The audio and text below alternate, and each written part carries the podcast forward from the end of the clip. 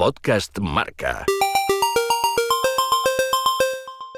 Pues nos hemos venido a la sede del Comité Olímpico Español. Eh, lo decíamos antes, es el estreno de nuestra marca olímpica. Va a ser eh, pues el podcast que nos va a acompañar en marca.com y también en Radio Marca durante estos próximos meses, no solo hasta que lleguen los Juegos Olímpicos de Tokio, sino que esto es el inicio de una aventura que esperamos que dure eh, durante mucho tiempo, que sea simplemente la puesta de lanza justo hoy a seis meses de que estemos en la capital japonesa para celebrar el inicio de unos nuevos Juegos Olímpicos y por eso nos queríamos venir a la casa del deporte olímpico en España con el jefe del deporte olímpico en España, al que agradecemos que sea nuestro primer padrino de, este espacio. Alejandro Blanco, muy buenos días. Hola, buenos días. Encantado, encantado de que estéis aquí. Encantado de estar en Radio Marca. Y lo primero que te tenemos que preguntar, cuando quedan seis meses para que lleguen otros Juegos Olímpicos, para que encendamos pebetero, para que todo eche a rodar, ¿qué hace o cómo vive el día a día el presidente de, del COE? Tú lo has dicho, el día a día. Cada día están nuestros deportistas compitiendo, pendientes de ello, valorando los resultados que se están consiguiendo y sobre todo Ahora estamos preparando el estudio del año 19, el 2019, que es el año preolímpico que a nosotros nos da siempre una indicación casi al 100% de cómo van los resultados. Y bueno, la verdad es que contentos y deseando que llegue el día de la inauguración para ver a nuestros deportistas desfilar y luego competir.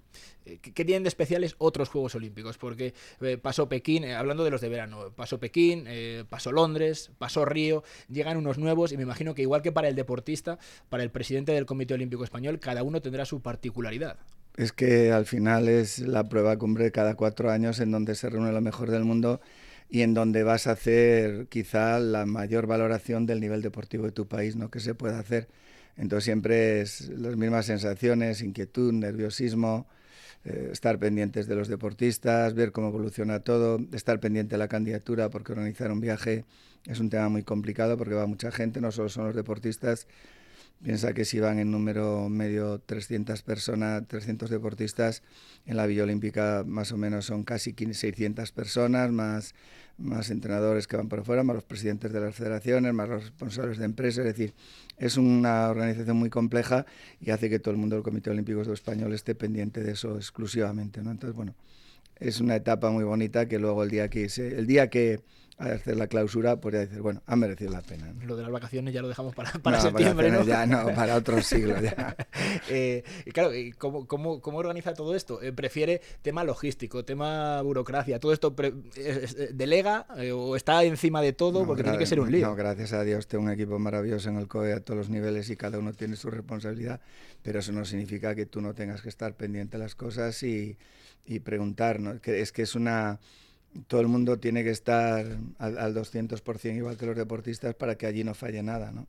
Eh, si mañana tú preparas las cosas y llegas allí, el deportista de la villa no está cómodo, o tiene problemas, o mm, los medios de comunicación no estáis atendidos, o las empresas no están atendidos, ni los presidentes, es decir, o los representantes del gobierno, es que es muy complejo. Entonces, es verdad que este, el equipo del CO es maravilloso y no recibimos nada más que felicitaciones, pero son muchos meses de trabajo para que, para que cuando llegues allí todo esté en donde tiene que estar. Eh, cuando hablamos de deportistas, de, la expedición que va a ir hacia allí, se viene hablando de situarla en torno a los 300, más o menos algo similar a lo que sucedió con Río. Esas son las expectativas más o menos, ¿no? Sí, más o menos. El mayor número lo dan los equipos, los deporte equipo, pero en deporte de equipos vamos como todos los juegos, maravillosamente bien. Excepto el país organizador que lleva todos los equipos, los demás eh, países se tienen que, que, clasificar y eh, con Estados Unidos y Australia somos el país que más equipos lleva. En este momento ya tenemos fútbol masculino, tenemos baloncesto masculino, las chicas en febrero hacen el, preolímpico y se clasificarán seguro, los dos waterpolo, los, eh, mm, los dos waterpolo. Sí, balonmano, las chicas y los chicos tienen que meterse en balonmano, pero bueno. Los dos hockey, perdona, perdón, los dos de gimnasia rítmica. ahora, se está disputando el tema de balonmano que no tengo ninguna duda que los chicos van a ir y vamos a llevar un, equipo verdaderamente extraordinario. ¿no? Entonces, bueno, hasta mayo no tendremos la clasificación total, pero creo que hay que ser optimistas y pensar que rondaremos los 300, 310, pero hay que contar también a los entrenadores, ¿no? y a los delegados, a los médicos, a los fisios. Es, que es una organización, como decía antes, amplia, compleja, y además con Tokio tiene una digamos, una variante. Eh, normalmente nosotros podíamos preparar un charter que iban más o menos 300 a la primera expedición, los que compiten la primera semana, pero este año en Tokio hay muchas federaciones que han tenido convenios, o tienen convenios, perdón, con ciudades japonesas, que hay hecho una inversión muy fuerte Tokio, y van a hacer la concentración pre-juegos allí, con tiempo, cada uno con un tiempo diferente, de antelación y a ciudades diferentes. Entonces, la complejidad de la organización de este año es un poco diferente. Pero bueno, estamos preparados y dispuestos a hacerlo muy bien. Eh, ¿Más números significa más nivel o no tiene por qué? No, no tiene por qué. Yo creo que el deporte español, eh, eh, bueno, eh, es una respuesta más complicada de lo que he dicho al principio. Es decir, el clasificarte ya te da idea del nivel. Para mí el, el, nivel del país se mide siempre por el número de clasificados. Una vez que tenemos el número de clasificados, el número de posibilidades que hay. Y luego, una vez que tenemos el número de posibilidades, vamos a ver la competición en donde nos coloca. ¿no? Por eso cuando los periodistas preguntan, oye, es número de medallas, que es imposible porque tú ahora puedes tener un deportista muy bien o un deportista lesionado y cuando lleguen los juegos puede no estar tan bien o puede estar perfecto. ¿no? Pero lo que hay que ver es la expedición y una vez que tenemos la expedición, ver las posibilidades reales que tenemos de conseguir medallas, que son muchas en muchos deportes, y a partir de ahí que la competición nos coloque. A través los medios especializados, pues eso, a raíz, como hablaba del estudio que también que se realiza aquí interno, a través de resultados en, todo este eh, proceso, eh, el periodo olímpico, sitúan a España más o menos en un, índice de medallas, como hablábamos ahora, o en un, índice de resultados algo superior al de, al de Río, en torno a las 20 medallas, eh, pero con menos oros no sé si el presidente firmaría más medallas y menos oros o prefiere tener más campeones olímpicos. Mira, mm, yo firmo el resultado que sea. además lo digo convencido porque yo creo que al deporte español no le podemos estar juzgando todo el tiempo si saca medallas o no saca medallas, cuando durante estos cuatro años ha sido abrumador los éxitos que han tenido los deportistas.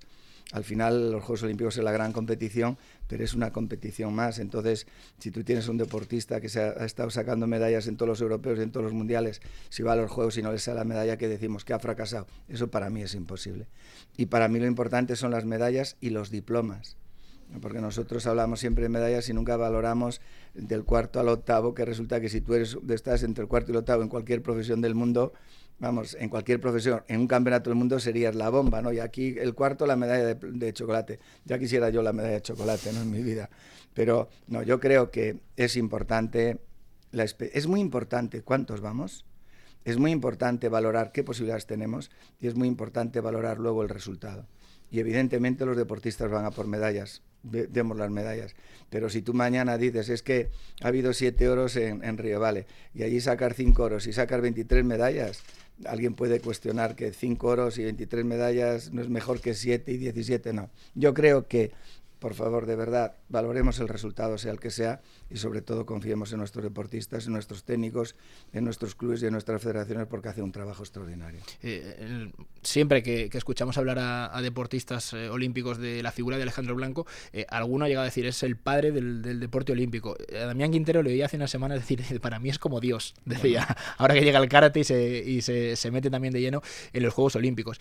Ese cariño que, que es recíproco, yo no sé si, si en particular eh, tiene ganas, hablaba ahora de, un deportista que puede tener una desgracia dos meses antes de, la cita olímpica o incluso en plena disputa de los Juegos Olímpicos. Si le tiene ganas de que, de que los Juegos o la competición recompense a, algún deportista español, si le hace especial ilusión que alguno pues eh, pueda, pueda disfrutar de ese éxito que merece. Yo creo que, a todos, ¿no? Pero hay deportistas que han estado al lado de la medalla, pero muy al lado de la medalla, en algún caso a, a dos milésimas de la medalla y no ha sacado la medalla. Entonces, por el historial que tienen europeo y mundial en Campeonato Europeo y Campeonato del Mundo, esa medalla la tienen en el corazón que la consigan, ¿no? Pero claro, si nombras a uno y no nombras a, los cuatro, cinco, seis o diez, no sé, yo creo que todas las medallas para mí son importantes y yo me alegro mucho de, quizás es mi gran recompensa, el cariño que me dan los deportistas, porque ellos saben que yo estoy aquí por los deportistas, ya no tiene, nunca he tenido otra misión, ni otro objetivo, ni otra forma de pensar. Así fue en judo, en toda mi vida, y así es aquí. Lo primero que hice al llegar aquí fue crear la oficina de atención al deportista, porque esta casa se tiene que dedicar íntegramente a la persona, que es el deportista. Luego ya veremos si sale el resultado o no sale el resultado, pero todo aquel que se dedica al deporte de esta casa sabe que tiene las puertas abiertas y gracias a Dios vienen y para mí es un placer el tener el cariño de la mayor parte de los deportistas. ¿Nota que el deportista eh, llega cada vez más también al, aficionado? Eh, durante este ciclo también ha aumentado. Sin ninguna duda, y sobre todo deportistas, eh, como decías antes, de, de, Damián, en deportes que antes no, eran, no tenían tanta incidencia en la sociedad y que por los resultados que tienen Damián y Sandra se han introducido totalmente. Cada vez el deporte es más importante en España. No olvidemos que a los Juegos Olímpicos irán 310, pero en España practican deporte 26 millones de personas y que hoy no hay mejor factor de integración en nuestro país que el deporte y que el deporte hace patria y eso la gente lo, lo observa, ¿no? Pero no solo en España, en el mundo. Cada vez más el deporte tiene más, más importancia en la vida social de un país. ¿Y le preocupa que pueda no verse en abierto, que no todos los españoles puedan disfrutar de la magia de los juegos? Se verá en abierto. si hay que ayudar, se ayudará. se verá en abierto, quédate con eso, se verá en abierto. Eso es buena señal, ¿no? Es sí, sí, es buena señal, obligatoriamente. No podemos permitirnos no ver los juegos en abiertos. Y de verdad eh, estamos en ello. Es que eh, Televisión Española siempre ha sido el gran apoyo del deporte español. Necesitamos los juegos en abiertos y que Televisión haga una, como ha hecho siempre Radio Televisión Española, una cobertura que permita que millones y millones de españoles puedan ver los juegos y puedan sentirse orgullosos de los éxitos de nuestros deportistas. Creo que falta muy poco para que se firme el acuerdo y en eso estamos. Eh, estaba echando un vistazo a la fecha, porque quería decirle exactamente, Alejandro Blanco llega al cargo el 29 de septiembre de 2005. Eh, si echamos un vistazo a los 17 presidentes que ha tenido el Comité Olímpico Español, eh, solo el general Moscardó le, le supera en antigüedad eso, eh, el empate llegaría en apenas eh, seis meses. Tengo por aquí la fecha. Si llega abril de. En abril de 2021, creo que cumpliría los 15 años y seis meses. En el 20. Tiene que cumplirse en el 20, no me digas eso. Los 15 años se cumplen, eh, bueno, en el 20, pero 15 años y seis meses llegaría a inicios de, de 2021. ¿Le hace ilusión eso? Sí, es que tenemos que batir ese récord. tenemos que batirlo. No por nada, no por nada, porque hay que respetar la historia, pero lo digo convencido los 13 primeros presidentes, los 12 primeros presidentes del Comité Olímpico Español no había elecciones. Es, el general Moscardó es de esa época, no había elecciones. Entonces, el que era secretario del movimiento para el deporte, que era figura tan, tan rara, el nombre, perdón, pues era el presidente del Comité Olímpico. Entonces, aquí elecciones ha habido cinco presidentes, yo soy el quinto. Entonces, yo creo que la mayor antigüedad con cargo de, de presidente del Comité Olímpico Español debe de ser alguien elegido democráticamente. Y si Dios me da salud, creo que en este periodo le, ya le superaba en antigüedad, pero yo pensé que era en el 20. Ya si me dices que es en el 21, ya me lo alargas un poco más. ¿no? O sea que hay que seguir. Hay que seguir. No, pero ¿cuándo es? ¿En marzo del 21? No. Eh, a ver, yo 15 años, 6 meses, me, salía según la web del Comité Olímpico Español, 15 años y 6 meses, pues sería eh, septiembre de 2005, pues nos vamos a septiembre de 2020, un poco más. Marzo, eh, de 2021, sí, abril de 2021. sí, sí. O sea que, que, se ve con fuerzas, ¿no? Sí, sí, hombre, además está dentro del periodo, porque las elecciones son con posterioridad. Pero no, yo creo que es bueno que un presidente elegido democráticamente sea el que más eh, tiempo ostente como presidente y seguro que otros, los sucesivos, se podrán superar. ¿Cómo le gustaría que eso, que recordaran la figura de, Alejandro Blanco? Bueno, yo creo que yo soy una persona que le gusta el deporte, que he dedicado toda mi vida al deporte y que me recordasen con alguien que ha defendido el deporte y a través del deporte ha defendido a España. ¿no? Y sobre todo como alguien que piensa fundamentalmente en, en las personas. Eh, y, después de la persona o cubriendo a la persona está el deportista, pero lo que tenemos que cuidar es a la persona para que todo esté bien y para que luego pueda sacar los resultados que él merece por sus cualidades y por su entrenamiento le veo con ganas para, para seguir. Se ha hablado mucho de todo esto. No sé si ahora mismo se lo plantea o mira, vamos a dejar los Juegos Olímpicos. vamos a esperar a batir el récord del general Moscardo y luego ya hablaremos. ¿Le haría ilusión cuando llegue el momento que, que el COE tenga también una presidenta o eso es algo que le da igual? Bueno, yo creo que ese tema no, no es, para mí no es importante, porque yo creo que aquí en las elecciones es un tema de oportunidades y, tú te presentas y tienes que tener el voto, el, voto mayoritario y ya hay muchas dirigentes que pueden votar perfectamente a la presidencia del COE como a la presidencia de las federaciones. Yo creo que hay un paso importante que dar que, mm, y nosotros estamos insistiendo en esto.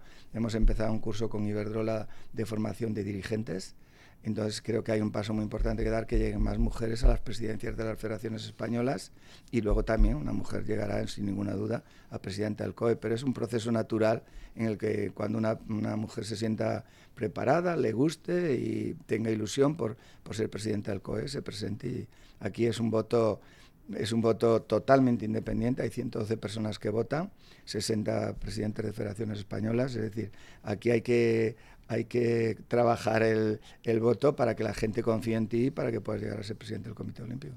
es un eh, cargo muy bonito, en mi opinión es el, cargo más bonito del deporte español, sin ninguna duda. Y hablando del deporte español, eh, hemos estado en, proceso electoral, hablando del gobierno también hace poco, eh, se ha ampliado el número de ministerios, mm. hay muchísimos. ¿Le hubiera gustado que el deporte hubiera tenido su ministerio? El Ministerio de Deporte. Bueno, mm, esa pregunta me la han hecho alguna vez y, y yo te digo lo que pienso, como lo he dicho varias veces, ¿no? A mí no me preocupa que el deporte tenga ministerio, no. Creo que eso es la segunda parte. La primera parte que sí me preocupa es que entendamos de verdad el deporte. Y espero, deseo y diría que casi estoy seguro de que en este periodo lo que tenemos que hacer es una reflexión de qué queremos del deporte, cuál es el modelo del deporte para los próximos años.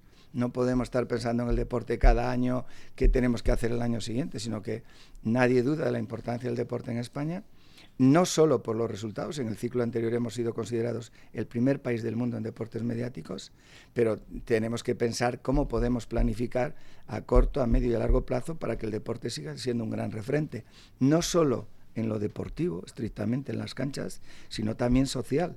Y para eso tenemos que definir un modelo, un modelo en el que todos estemos de acuerdo, que no es tan complicado conseguirlo, y a partir de ahí trabajar siguiendo las líneas de ese modelo. Y se puede haber Eso para mí es lo más importante, más importante que haya un ministro, ¿no? y, hemos avanzado en este ciclo o da la sensación de que en ese sentido eh, se ha perdido un poco esa oportunidad durante, durante estos años. Este ciclo ha sido el que ha sido y se han hecho cosas importantes, pero la gran sentada, la gran jornada de reflexión sobre el modelo del deporte no la hemos tenido y yo estoy insistiendo en eso, creo que eso es muy importante. Y mira que, mira que lo hemos dicho veces. Sí, lo hemos dicho veces, pero no nos oyen, no sé, no nos escuchan. Oye, sí, pero escuchar. Pero yo creo que ahora estamos en disposición de, de poder hacerlo y eh, hay mucha unión entre todas las federaciones, en el Comité Olímpico, entre, con, todo el mundo, con todos los estamentos eh, del deporte y creo que se puede conseguir algo por lo que llevamos luchando y que sin ninguna duda será importante para el desarrollo del deporte en el país. Eh, Alejandro Blanco es quien está más en contacto con, otros modelos de deporte, también con otros países. no sé si, claro, se ha fijado o qué cogería, en qué se inspiraría de, diferentes países, porque es, es interesante también ¿no? ver otros modelos y decir, oye, a mí me interesa o me gustaría eh, incluir aquí algo del modelo de este país, de este otro? Eh, yo creo que, para hablar del deporte no es solo fijarse en algunos países, es verdad que países nórdicos nos llevan mucha ventaja en la importancia que tiene el deporte, en la cantidad de dinero dedicada al deporte en comparación con el Producto Interior Bruto, en relación con el Producto Interior Bruto. Pero yo lo que creo es que siempre digo lo mismo, nosotros somos España y somos el mejor país del mundo. Eso para mí no hay ninguna duda el mejor país del mundo socialmente por las personas que tenemos en España, que somos las mejores del mundo y tenemos el mejor país del mundo. Y lo tenemos que decir nosotros, no hace falta que lo digan los demás. Pero segundo, es que en deporte también, porque así nos han considerado en el ciclo anterior, pero cuando vemos los resultados nosotros no podemos ver el número de medallas, hay que ver el cociente resultados-inversión. Y en ese cociente España va el primero del mundo, pero distanciado de todos los demás países a mucha, mucha, con mucha diferencia. ¿no? Entonces creo que nosotros tenemos que hacer el modelo español. Nosotros somos un país con 17 comunidades autónomas, Maceuta y Melilla, en el cual hay transferido el deporte base, el escolar, eh, en fin, esa, toda la educación, todas las características que nosotros tenemos como un gran país. Aquí es en donde nosotros tenemos que construir el modelo nuestra idea. ¿Y cuál es la idea? Pues vamos a hacer algo que el deporte no solo sea estar pendiente y sacamos resultados. Vamos a hacer algo que impida, que nos permita hacer una educación en valores en los colegios. Vamos a hacer algo que acerque el deporte de verdad, de verdad a la salud. Vamos a hacer algo que nos permita entender la cantidad de empresas que hay en España que son punteras en la innovación, en la investigación. Vamos a hacer algo para entender y que todo el mundo entienda que por cada euro que se invierte en deporte, el país recoge entre 10 y 15 euros. Vamos a entender la importancia que tiene la imagen del deporte en cuanto a España en el exterior, en todo el mundo. Y vamos a entender la importancia que tiene el deporte como factor de integración social. No hay mejor forma no hay mejor forma, y lo repito dos veces, de crear patria que a través del deporte. Y en eso estamos. Entonces yo creo que si entendemos el deporte como un todo, es cuando podemos definir el modelo. ¿Y será el modelo español? La idea es, oye, mira, en varios países, en Australia, en los países nórdicos, en Alemania, están teniendo una forma de entender el deporte maravilloso, perfecto. Pues nosotros vamos a coger lo mejor de esos países, que es la cultura deportiva que ellos tienen. Hoy España está construyendo ya una cultura deportiva importante, ya la tiene, y a partir de ahí definir nuestro modelo que nos tiene que permitir seguir obteniendo resultados pero sobre todo que nos tiene que permitir que a través del deporte la sociedad sea más integradora y más social. Y yo creo que esa es la fuerza que tiene el deporte. Si Alejandro Blanco le dijeran, aquí están las llaves, eh, usted es el que, el que lleva el, timón únicamente, ¿cuál sería su primera medida o la que más ganas tiene de, incluir? Bueno, si me dijesen que yo llevara las llaves, lo primero que diría es que yo nunca voy a entrar en política, con lo cual nadie me daría las llaves. Segundo, como, nadie como ya lo he dicho públicamente y, y es así, yo lo único que no, no, no creo que nadie tenga la exclusividad de la razón. Yo lo que sí creo es que nos debemos de sentar todos los estamentos que, nos interesa el deporte, pero no solo los que estamos en, nuestro mundo del deporte, sino todos, cuando digo todos, los gobiernos, los gobiernos autonómicos, y hacer una reflexión profunda del deporte. Sobre, lo que, sobre ese modelo, sobre lo que queremos del deporte, porque si todo el mundo habla del deporte bien, si cada vez que hay un acontecimiento deportivo la gente está pendiente del deporte, que es lo que más se ve, lo que más se oye y lo que más se lee, si eh, entendemos toda la importancia que tiene para la economía del país, los puestos de trabajo que se crean, el retorno que hay de dinero a través del deporte y todo lo que está al lado del deporte, porque no somos capaces de aglutinar y sentar a una serie de personas para que piensen juntos y juntos planifiquen y que nadie tenga la exclusividad de, del que más sabe. Bueno, algunos tendrán o tendremos más experiencia, pero hay que escuchar a todo el mundo para definir un modelo. Entonces, creo que en vez de darme la llave de eso, lo que me, yo solo pediría la llave para poder convocar a gente y encerrarnos en un sitio y reflexionar profundamente sobre nuestra historia, que es maravillosa, pero sobre la posibilidad de construir un futuro a través del deporte en donde nos salgamos de las canchas y de los resultados deportivos para incidir más en la sociedad. El deporte debería estar más allá de, ideologías o de opiniones Sin ninguna duda, tiene que estar y gracias a Dios y en esta, esta casa el gran ejemplo, nosotros no, defendemos, no dependemos de ningún gobierno ni, ni representamos ninguna ideología, nosotros defendemos España y nuestros deportistas lucen y luchan y defienden la bandera de España, pero la España sin color político, la España que, todos queremos, ¿no? La España triunfadora, la España competitiva, la España guerrera, la España que es la admiración del mundo. Eh, ahora le preguntaré por 2032, por, por ese sueño que sigue, el sueño olímpico sigue latente para el aficionado también al deporte en España. Pero, por ejemplo, hace unos días eh, conocíamos que parte de las sedes, por ejemplo, de los Juegos Olímpicos de Río habían sido clausuradas por falta de seguridad, por el deterioro que, se ha llevado a cabo en apenas tres años y medio, poquito más, no llega a cuatro años de que terminaran los Juegos Paralímpicos allí en, Río de Janeiro. Eh, ¿Le duele todavía más que 2016 no fuera nuestro año? Me duele que no fuese el 12, el 16 y el 20, ¿no? Pero creo que mm, hay un hecho que, ha pasado para alguna gente un poco desapercibida. Yo presidía la candidatura del 20 y perdimos el 7 de septiembre del 2013 en Buenos Aires con Tokio, que nos ganó Tokio. ¿no? Perdimos de una forma de esa que 5-0, ya está. Nos han ganado, no, nos han barrido. Bien, nosotros definíamos un nuevo modelo de juegos. Eh, quizá eso en aquel momento, no, quizá no, no se entendió por el CIO la cuestión es que el 8 de diciembre del 2014, es un año y, tres meses después, la Agenda 2020 que se aprobó en Mónaco es lo que nosotros decíamos de los Juegos. Y por eso ha pasado lo de Río. No puede, no puede ir el mundo económico, el mundo social, la sociedad te estaba demandando unas cosas en donde el movimiento olímpico estaba en dirección contraria. Ahora han cambiado, gracias a Dios, que será nuestra teoría. Entonces, los juegos se tienen que adaptar a las ciudades, no las ciudades a los juegos. ¿Qué significa esto? Que si tú mañana por hacer unos juegos haces unas instalaciones y haces una piscina maravillosa de 30.000 espectadores en un sitio como el río, en donde nadie va a la piscina, lo tenemos fastidiado después de los juegos, ¿no? Entonces yo creo que esa mentalidad de decir, los juegos se tienen que adaptar a las ciudades, los juegos se tienen que adaptar a la realidad social y económica que vive el mundo. Si lo planteas así, no, nunca ocurrirá, nunca volverá a repetirse lo de Río. Y eso es lo que está ahora el Comité Olímpico Internacional no es necesario invertir, invertir, invertir en instalaciones que al acabar los juegos se quedan vacías o sin falta de contenido. Fíjate, el proyecto que nos ganó nosotros Tokio tenía una inversión de 30.000 millones de dólares en instalaciones. Una vez que se aprobó la Agenda 2020, que es la teoría que nosotros definíamos, Tokio lo va a hacer con 11.000 millones de dólares. Solo Tokio. Solo por, por haber aprobado un año después, haber aprobado la teoría nuestra, que era la que perdió, y el que ganó es el gran beneficiado, que es Tokio. Es en donde son los primeros juegos en los que se va a aplicar eso. Entonces, no puede ser eso que comentabas y que no debe repetirse nunca más. Y hay que adaptarse a las ciudades, no hay que construir una ciudad nueva para hacer unos juegos, sino que, que te tienes que adaptar a la ciudad, a la estructura que tiene la ciudad y las, las instalaciones que tiene la ciudad. Y dicho eso, con esa Agenda 2020 y con esa teoría, la ciudad más preparada del mundo para hacer unos juegos de verano se llama Madrid.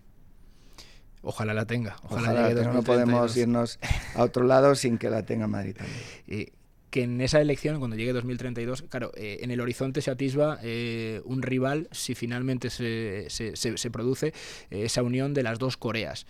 El tema político o el presidente del COE... Mm, abogaría porque el, tema político no pese más que el deportivo, precisamente esto, lo que hablábamos es que, antes. Es que la elección de una ciudad no solo es lo deportivo, ¿no? La, unión de las dos Coreas tiene una fuerza impresionante porque quisiera recordar que antes de los Juegos Olímpicos de Pyeongchang, la primera, la primera foto que se hicieron los dos presidentes de gobierno fueron, fue con los Juegos de Pyeongchang. Entonces, claro, si el deporte es capaz de eso, que es una de sus fuerzas, de unir a dirigentes políticos que están totalmente enfrentados, esa es una de las grandes misiones y uno de sus éxitos. Pero para el 32 hay candidaturas que se han presentado muy fuertes. ¿no? Está la India que quiere presentar una candidatura fortísima, está también Australia con una candidatura fuerte. Mm, yo creo que el 32 van a haber enemigos muy importantes y lo que ahora ha cambiado el sistema, ahora ya no se hacía como antes, ahora vas de la mano del Comité Olímpico Internacional y hay que esperar el momento para que el Comité Olímpico Internacional te diga esta es la oportunidad. Si no, en Madrid, que ha perdido tres veces, no puede lanzarse a la aventura para perder una cuarta. Cuando teníamos la mejor candidatura, porque quiero recordar que en la candidatura del 20, a la que yo presidía, la Comisión de Evaluación del Comité Olímpico Internacional, la, candidatura con mayor puntuación fue la de Madrid. La segunda era Tokio. Luego ganó la votación, pero bueno, el trabajo nuestro ahí estaba. ¿no? Cuando se habla de, un nuevo modelo de juegos, de juegos de país, de decir, bueno, se pueden eh, localizar sedes en diferentes ciudades. Claro, luego hablas con algún deportista y, por ejemplo, mirando a, París, eh, la vela, por ejemplo, va a ir a Marsella, que, está lejos de, París. Ahora en, 2020 a los atletas de, ruta se les va a llevar a, Sapporo por el tema de, la climatología y demás. Claro, y ellos dicen, mm, está bien, pero se pierde un poco la esencia de la Villa Olímpica, de convivir todos juntos. Claro, eso también puede ser un riesgo ¿no? a la hora de, un nuevo escenario. Hay un riesgo, no tengo ninguna duda. Pero, pero así es. Eh, el Comité Olímpico se ha dado cuenta, internacional se ha dado cuenta de que no se pueden hacer inversiones estratosféricas que después no tengan utilidad. Entonces tú mañana le das los juegos a un país, tú imagínate nosotros aquí en unos juegos de verano, a Madrid que le falta, por ejemplo, un estadio olímpico, es que podíamos ir perfectamente a Barcelona o a Sevilla. A Madrid que le falta eh, un velódromo maravilloso, es que lo tenemos en Valencia, lo tenemos en Palma, en Mallorca. Pero unos Juegos en Madrid sin estadio olímpico aquí. Ya, pero bueno, no, pero te estoy hablando de para hacer, te estoy hablando de tema de inversión. Evidentemente, para mí lo más importante es si haces unos Juegos en el estadio olímpico. Eso es clarísimo, pero estamos hablando de conceptos, ¿no? Entonces, mm, claro, y luego decimos, es que en España, en eso que estamos hablando, es que en España si vas a Sevilla es que es dos horas de ave. Y cuando vamos a los juegos, aunque estés en la ciudad, a mí me ha costado más de dos horas llegar a algún sitio. Estoy recordando unos juegos muy cercanos que yo normalmente en los juegos puedo ir a cuatro, puedo ir a cuatro o cinco competiciones. En algún sitio puedo ir a dos, si llegaba la segunda.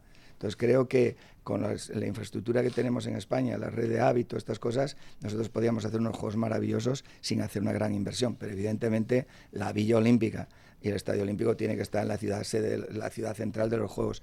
Y es verdad lo que tú dices, yo también lo veo. Creo que si separamos a los deportistas, mm, perdemos un poquito de la, de la, mística que tienen todos los deportistas juntos, ¿no? Porque además, si tú te vas, por ejemplo, ahora el tema de Japón a Sapporo, no es que el deportista esté en Japón y luego vaya a competir a Sapporo, no, es que ya tiene que ir a concentrarse en Sapporo.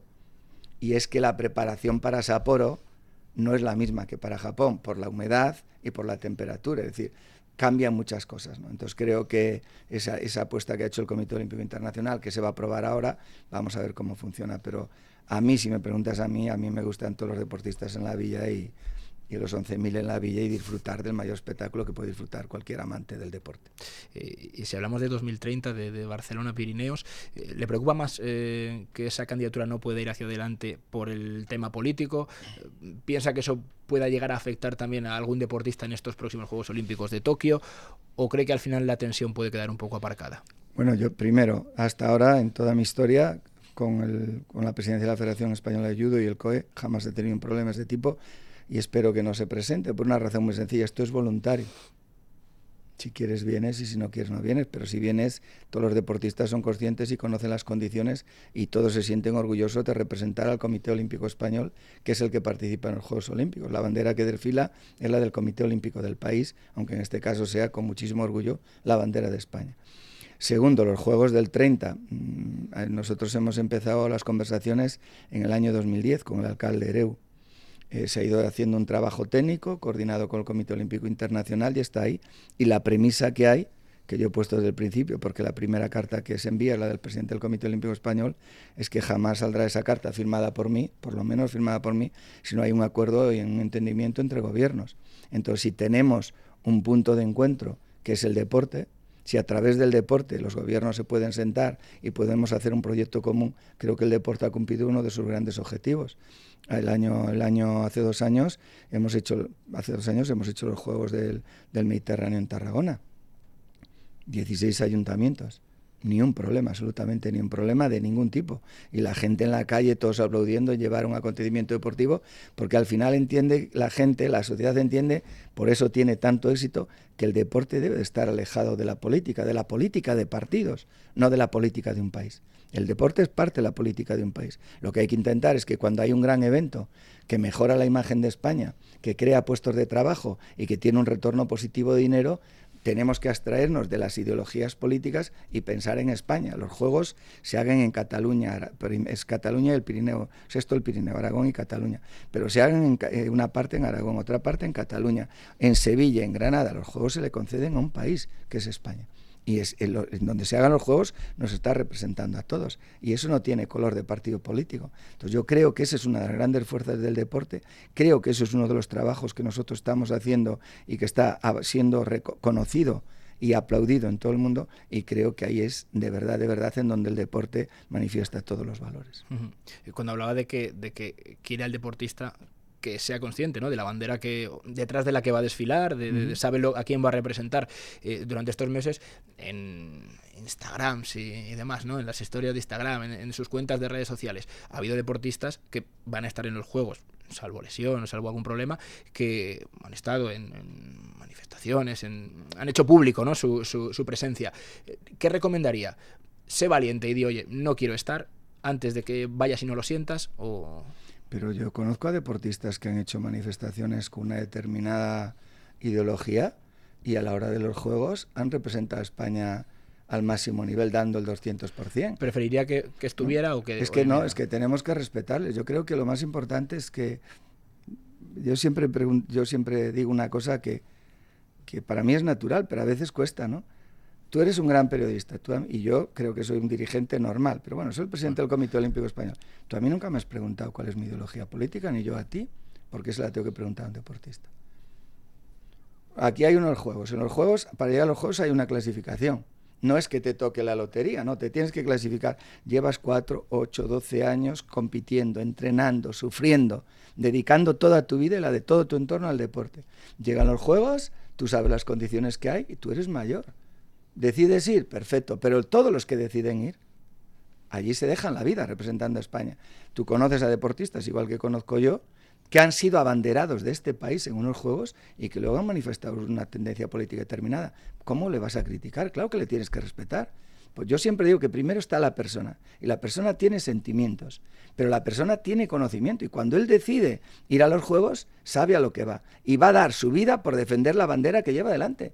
Nada más, que tú mañana por tu ideología política no quieres ir. Oye, enhorabuena, buenos días, buenas tardes.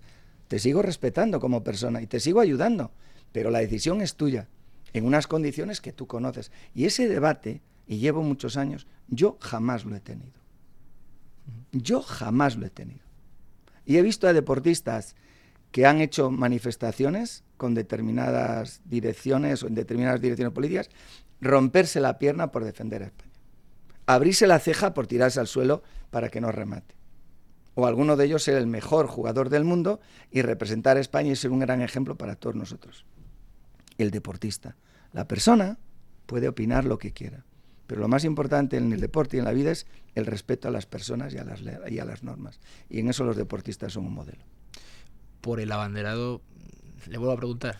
no, lo que en la radio hemos hablado muchas veces ya de sí, ello. Sí, pero bueno, yo creo que la norma está ahí. Habrá una buena intervención de los presidentes de la Junta de Federaciones Olímpicas que, se hará entre abril y mayo, dependiendo cómo vayan las clasificaciones porque hay un en abril, pero puede ser que aún esté todo el equipo completo y tengamos que esperar a mayo para hacer una extraordinaria y se decidirá, pero sea quien sea el abanderado para exhibirlo y un lujo, ¿no?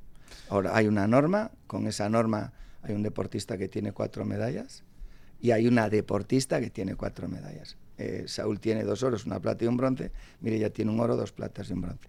Son dos deportistas extraordinarios y bueno, vamos a ver qué decide la, que decide la Junta de Federaciones Olímpicas, pero yo estoy muy tranquilo en ese tema, muy tranquilo. Quiere aprovechar y decir, voy a vivir eh, estos Juegos Olímpicos, especialmente pensando en las figuras, pues caso de, Saúl, de Lidia, que ya ha dicho que, posiblemente en, cuatro años no se vea, ¿no? estando en unos Juegos, eh, de Javi Gómez Noya, gente que ya va llegando al ocaso de su carrera deportiva y decir, que puede ser la última de tenerles a todos juntos. Puede ser más especial todavía lo de Tokio por eso.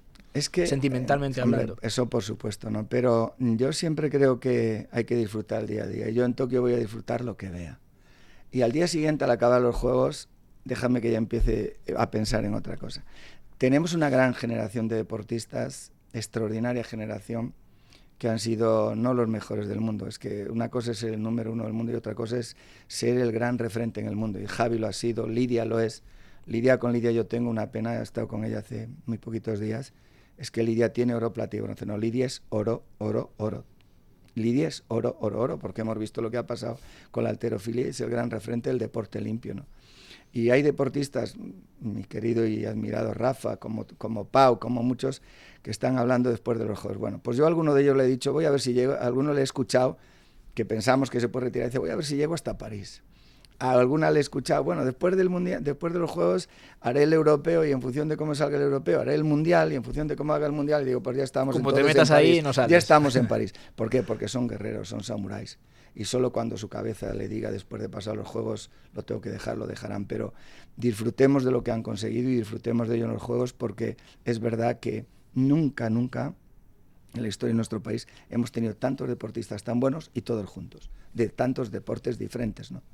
Entonces, bueno, pues creo que, que para mí el, estar con ellos y el disfrutarles en los juegos y ya está. Y luego ya hablaremos despacito en mi despacho y vamos a ver lo que se hace. Pero siempre predomina la, la, decisión del deportista. Cuando, uno, cuando un gran deportista viene y te dice quiero hablar contigo y es la primera persona y te quiero decir que lo dejo, pues es un momento duro, pero también es un momento muy bueno porque eh, probablemente el cuerpo le aguante, probablemente no, seguro que sí porque son extraordinarios, están hechos de otra pasta, pero su cabeza dice hasta aquí, ¿no? Entonces, bueno, pues si te he disfrutado como deportista estando a tu lado y aprendiendo, pues en esa segunda etapa tenemos que estar a tu lado y todo lo que necesites de nosotros, ahí estaremos, ¿no?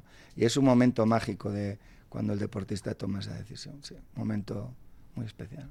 Eh, y ya para ir terminando, el, recuerdo, y más allá, ¿no? lógicamente en, los Juegos Olímpicos hay que estar pendiente de, los españoles, pero antes de, de, Alejandro Blanco presidente, ¿qué recuerdos tiene de, los Juegos Olímpicos como aficionado, si se puede bueno, decir Bueno, veía todo lo que podía de los Juegos y como me gustan todos los deportes, pues, a ver, yo te digo, para mí un mito era Carl Lewis verle correr, ¿no? Eh, recuerdo todo, recuerdo el fútbol, recuerdo el baloncesto, la media de Los Ángeles, recuerdo prácticamente todo porque me, empapaba de deporte desde pequeño. Y bueno, pues esas imágenes son antes de llegar aquí. Una vez que estás aquí ya tienes la oportunidad de ver en directo el antes, el durante y el después. Entonces ya las vivencias son totalmente diferentes. Y lo que más le ha impresionado, la mayor gesta, de decir, lo de este tío, no sé, todos estos años. Bueno, pues para mí no lo que más me ha impresionado porque le conozco desde otra, desde conozco el deporte desde otro punto de vista que antes no, no tenía acceso a él, para mí es ver los éxitos de los españoles. O sea, no hay nada, yo discuto mucho sobre este tema, no hay nada que iguale el éxito que pueda tener un español y lo que ha trabajado para llegar hasta ahí. Entonces creo que cuando nosotros vamos a los Juegos y vemos a nuestros deportistas con, competir, ganen o no ganen, hay veces que te quedas al borde de la medalla, a veces que te descalifican, a veces que te lesionas, pero para mí eso no hay nada en el mundo que lo compare, que pueda compararse a ver a los españoles compitiendo y ya no te digo nada cuando por suerte la competición disputas la medalla y la ganas. ¿no? Eso creo que no tienen nuestros deportistas que envidiar a nadie del mundo, a nadie y el álbum de fotos de, Alejandro Blanco. Estoy intentando a ver si lo puedo, a ver si lo puedo recopilar porque tengo un problema personal enorme, no sé en dónde las tengo. mi vida es tan complicada que no sé en dónde las tengo y no quisiera perder todas las fotos que tengo para, para cuando deje esto tranquilamente poder revivir a través de, de, imágenes todo aquello que tengo en mi cabeza. ¿no? Pero bueno, el álbum lo tengo aquí, las imágenes están aquí y espero que pueda seguir disfrutando mucho tiempo de estos de esto de esta exposición o de este trabajo que para mí es mi forma de entender la vida que me permite estar al lado de los mejores del mundo. Y cuando Alejandro Blanco no piensa en el deporte, ya para terminar, ¿qué, qué hace? ¿Qué otras aficiones? ¿Qué, es que no tengo tiempo. ¿Le da tiempo. Que no, tengo tiempo, no duermo tres horas y media, esas tres horas y media creo que tengo un sueño, me han dicho los doctores de estos de, de estar auténticamente paralizado, porque si no es imposible llevar una vida tan activa. No, yo pienso las 24 horas del día en el deporte porque no hay otra, otra forma para mí de entender el puesto de presidente del Comité Olímpico o la dirección deportiva si no estás las 24 horas pendiente del deporte. Pues 24 horas por seis meses, eh, a tres horas al día, va, a dormir poco de, de, aquí al 24 de julio. Se hace, está muy bien y son pensamientos súper positivos porque el deporte, repito, para mí personalmente significa mucho, pero para España también significa mucho y nuestros abanderados, que son los deportistas, son los grandes representantes de esa España, como decía antes, competidora, competitiva, triunfadora, guerrera y sobre todo social. Pues Alejandro Blanco, gracias por habernos acompañado. Quedan seis meses eh, para que llegue el gran día. Luego lo echaremos de menos. Cuando, luego se pasa muy rápido. Luego, en dos semanas... hace poco que acabamos Río y estamos aquí. pues muchas gracias por, estar con nosotros. Tiempo ahora para, para seguir al lado de, nuestros deportistas, para contar cómo va un europeo de balonmano, cómo van los europeos de, de waterpolo, los deportes de invierno, que también ahora están en, en boca de todos, aunque a ellos les faltan todavía dos años para que llegue Pekín. Pero tiempo tenemos para hablar de muchas cosas. Gracias por ser el abanderado también de, la marca olímpica que nos va a acompañar durante todos estos meses en el universo marca. Gracias, muchas gracias a vosotros y dar las gracias porque el deporte no sería lo que es en España sin los medios de comunicación y sin los periodistas, es una realidad. Y gracias a Dios tenemos grandes medios de comunicación y grandes periodistas, pero Radio Marca es especial. Radio Marca es especial porque os dedicáis al deporte exclusivamente hay unos grandes profesionales que conocéis y sentís el deporte y sabes que estoy implicado al máximo con Radio Marca y con la gente que estáis ahí. Para, o sea que para mí es un placer estar con vosotros. Gracias, Alejandro. Gracias. Podcast Marca.